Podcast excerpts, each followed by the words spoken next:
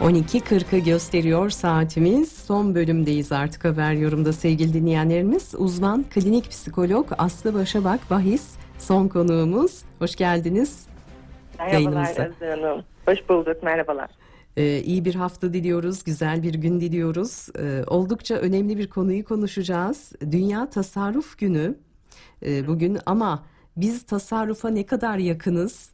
Ya da tasarruf bize uğruyor mu acaba? Ee, bu kapitalist sistemin çarkları içerisinde biz dönerken. Çünkü her şeyimiz alışveriş odaklı. Yani bütün hayatımıza sirayet etmiş durumda. Nasıl kurtulacağız bu patolojik e, alışveriş ruh e, durumundan? Çok haklısınız. Ee, şu süreçte özellikle bu pandemi sürecinde de e, tüketime e, yoğunluk artmaya başladı. Çünkü bu pandemi sürecinde biliyorsunuz ki birçok e, sosyal haz veren şeyden uzak kalmaya başladık. İşte birlikte dışarı çıkmak gibi, işte birbirimizle zaman geçirmek gibi, spor yapmak gibi. O yüzden de daha haz arayışları bulmaya başladık ve aslında alışveriş, tüketim de e, bir haz e, alanı olduğu için de buraya daha fazla yönelmeye başladık.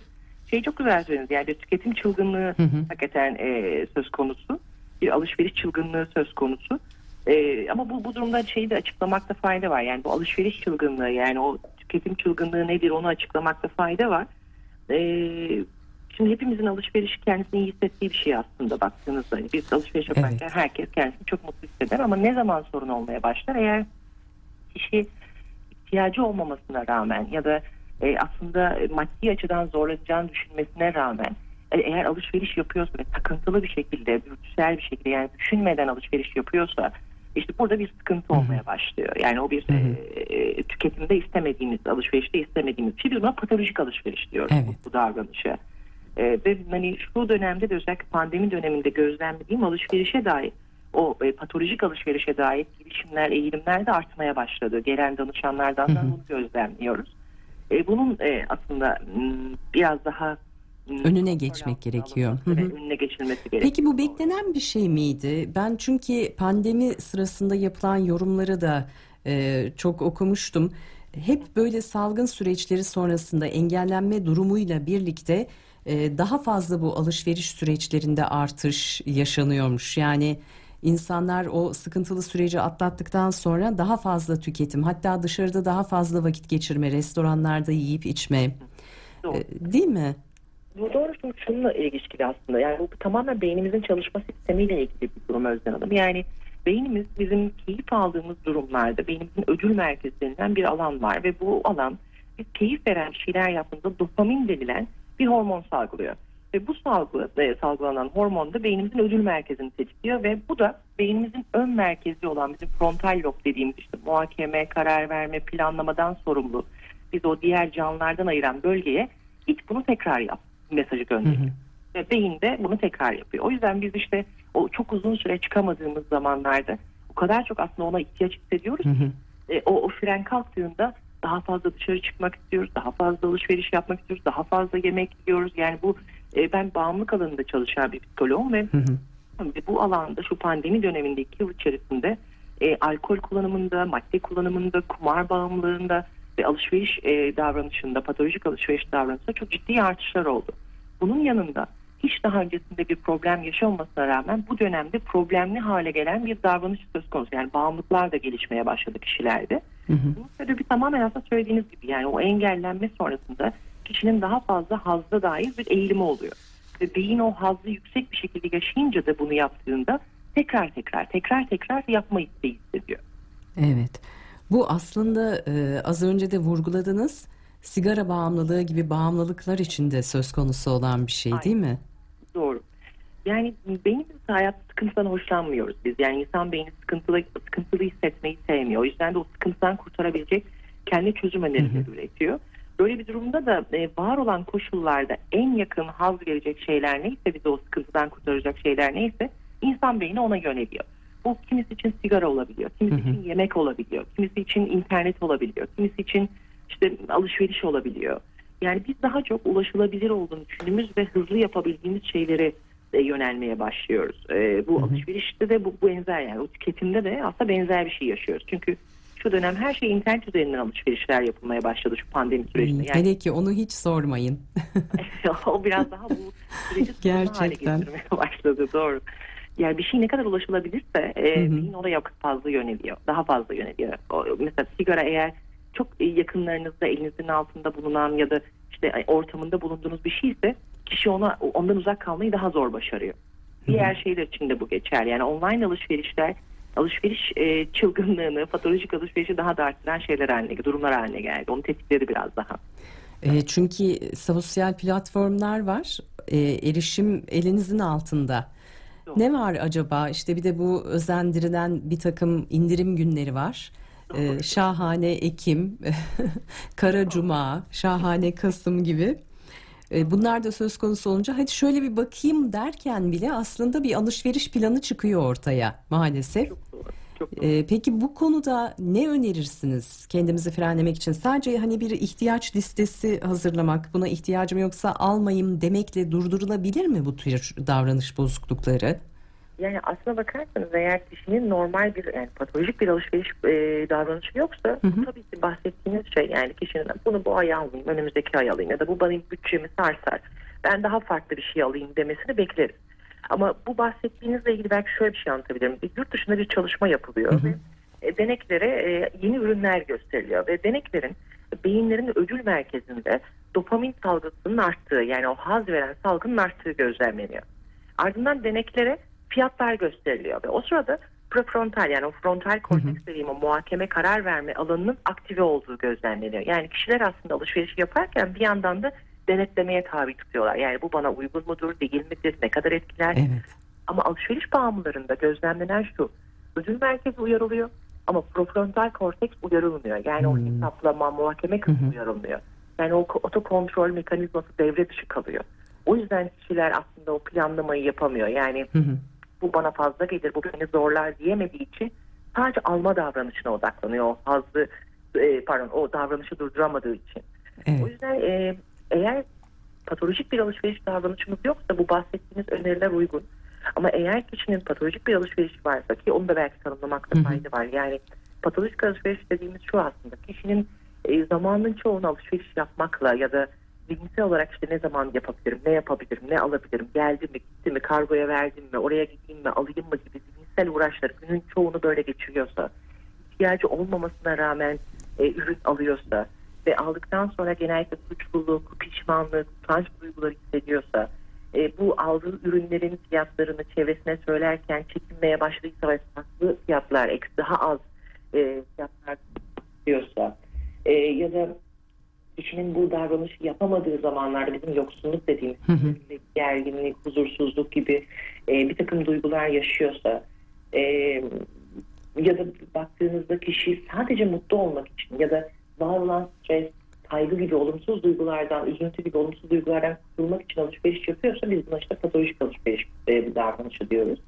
Böyle bir durumda kişilerin bunları durdurması için de tek başına e, çabalamaları yeterli olmuyor. Çünkü biraz önce söylediğim gibi otokontrol mekanizması zaten devre dışı kalıyor. O yüzden problem oluyor. Evet. Böyle bir durumda ne yapıyoruz? E, yani biraz ondan bahsedecek olursam e, biz bunlara davranışsal bağımlılıklar diyoruz. Yani alışveriş bağımlılığına ve e, böyle bir durumda bizim amacımız aslında her bağımlılıkta olduğu gibi bunun altında yatan sebepleri keşfediyor olmak.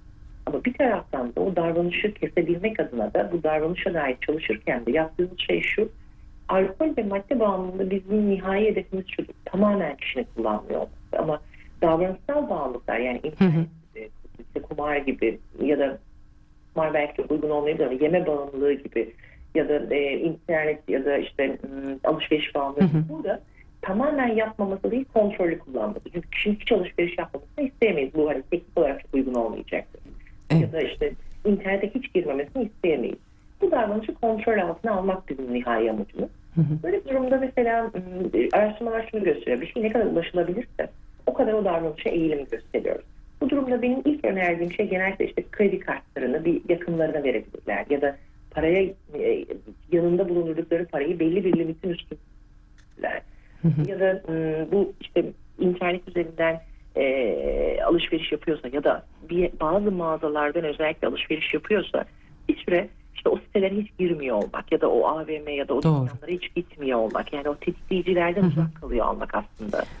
Aslında bir şey daha sormak istiyorum hemen bu noktada. Bunlardan hani kendimizi uzak tutmak bir şekilde kendi kendimize o mekanizmayı e, ortaya koyabilmek çok önemli ama bir de toplumun yönlendirmesi var.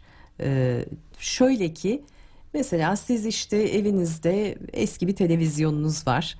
Onu kullanmaktan son derece e, mutlusunuz. Hiçbir sıkıntınız yok. İşte birisi geliyor evinize diyor ki ya işte bu kadarcık küçük ekranlı televizyonda olur mu bu salona?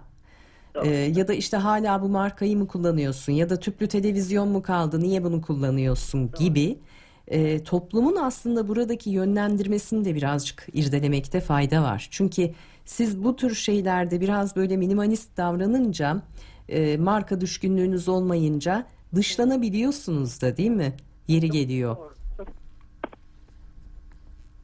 Çoğu zaman alışverişe iten şey de diğerleriyle rekabet duygusu. Yani onda var bende de olsun. Şimdi bunu söyledi. Ben kendimi kötü hissettim. Bu kötü hissiyatı telafi edeyim. Ben de e, Hı hı. bekleneni karşılayayım şeklinde. İşte aslında o kapitalist sistem dediğimiz Değil mi? yani. Sürekli şeyler tüketmeye iten bir motivasyonumuz var. E, baktığınızda tabii biz şey diye düşünürüz. Bir davranışın e, bizim yaptığımız şeyler aslında bir olayın sonucunda olan şeyler değildir. Yani biri bize söylediği için biz onu almıyoruz aslında. Biri bize söylediğinde onun bizim için anlamına bakarak yani yorumlama şeklimiz, algılama şeklimiz bize o alışverişi yaptırıyor. O yüzden hani aslında genel olarak şu dönemde e, özellikle hani genç nüfusta hızlı tüketime dair bir şey var. Yani o da olsun, o da olsun, Hı hı. en iyisi olsun, bende de olsun düşüncesi. Bu biraz daha işte o yorumları da e, yorumlardan daha fazla etkilenmemize sebep oluyor. Yani bir diğeri benim e, televizyonumu e, onaylamadı. İşte Hı hı. beğenmedi. Demek ki benim bunu değiştirmem gerekiyor. E, ve o ürünle birlikte kendini iyi hissetme. Yani Evet. televizyonu yeni televizyona sahip olmak. Statü Bak- kazandırıyor sanki o marka o ürün kendisine. Çok doğru. Yani e, kesinlikle katılıyorum size. Hı hı. O yüzden toplumsal bir yönlendirme de var bu işin içinde. Hı hı. Genel global Evet. bir durumdan bahsediyoruz. Doğru. Çok katılıyorum. Aslında sadece bunu hani e, tüketim çılgınlığı derken e, giyim, kuşam alışverişi ya da işte ev alışverişi, eşya alışverişi gibi görmemek lazım. Sosyal ilişkilerimize de biz bu tüketim çılgınlığını yansıtmaya başladık ne yazık ki. E, özellikle işte e, ikili ilişkilerin kadın erkek arasındaki çok çabuk tüketilmesi, işte e, o olmazsa bir başkası olur düşüncesi, sosyal medyanın da bunu tetiklemesiyle yani çok daha fazla genişletebiliriz değil mi bu tür e, davranış bozukluklarını? Kesinlikle. Yani aslında teknoloji ilerledikçe biz bir şeylere daha hızlı ulaşıyoruz. Hı hı. Ama bu hız bizim e, hayat rutinlerimizi de etkilemeye başlıyor. Beklentilerimizi de etkilemeye başlıyor. Yani örnek veriyorum işte yani en temel örnekten verecek olsak eskiden mektuplaşma diye bir şey vardı. Hı hı. İşte biz haftalarca o mektupların cevabını bekliyorduk Evet. ama şimdi bir mavi tikin olmasını Hı hı. sabırsızlanan bir toplum olmaya başladık. Yani hani o WhatsApp'tan bir şey gönderdim ama onun cevabı gelmedi. İşte Evet. hani mavi tik var niye gelmedi? Yani o 10 saniyenin 20 saniyenin stresini yaşamaya başladık. O sabırsızlık, o beklemekte, tahammülde zorlanma, bir şeyleri hızlı hızlı yapma isteği, o internetin ya da teknolojinin bize sağladığı aslında o hız e, maalesef dediğiniz gibi ilişkilere de yansımaya başlıyor. Yani bir şeyden aldığımız keyfi de daha hızlı bitiriyoruz. Bir şeye ulaşmaya dair haz, e, pardon süre uzam- e, kısaldıkça ondan aldığımız keyif de kısalmaya başlıyor. Çünkü e, beynimizde e, şöyle bir şey var. Hazzı erteleme dediğimiz bir şey var. Yani bir hedefe, keyif veren bir şeye ne kadar uzun sürede ulaşırsanız onun keyfi de o kadar uzun süre kalır. Ama şu anda baktığınızda bir telefonla bir arkadaşınızla Evet. buluşabiliyorsunuz. Ya da işte bir telefonla bir ürünü satın alabiliyorsunuz. Ya da dediğiniz gibi işte ihtiyacınız olan hani o e, günlük hayatta sizi mutlu edebilecek şeylerle ilgili çok hızlı e, tüketimler yani yeni gruplar, yeni arkadaşlar, yeni ilişkiler, yeni işler bunlar çok hızlı döngülü olmaya başladı. E, böyle olunca da e, dediğiniz gibi o tüketim de e, o duygunun, o keyfin, o hazın tüketimi de çok daha kısa sürmeye başladı. Evet. Süremizin sonuna geldik. Ee, çok önemli bir konuyu ele aldık ve buradan başka yerlere de uzandık aslında. Onları da irdeleyebiliriz ileriki e, zamanlarda. Çok teşekkür ediyoruz Sayın Aslı Başabak Bahis. Ben e, değerli görüşleriniz ederim. için. Ben Sağ olun. Teşekkür ediyorum programına konuk, programımıza konuk ettiğiniz için. İyi yayınlar, iyi, iyi günler. İyi günler diliyoruz biz de efendim. Sağ olun. Evet programımızın sonuna geldik sevgili dinleyenlerimiz. Haber yorumu bugün Melek Baysal hazırladı. Ekrem Çulha sesimizi sizlere ulaştırdı. Kumanda masasında mikrofon başında ben Özden Kahraman. Yarın saat 12'de yeniden buluşmak dileğiyle huzurlarınızdan ayrılıyoruz. Hoşçakalın.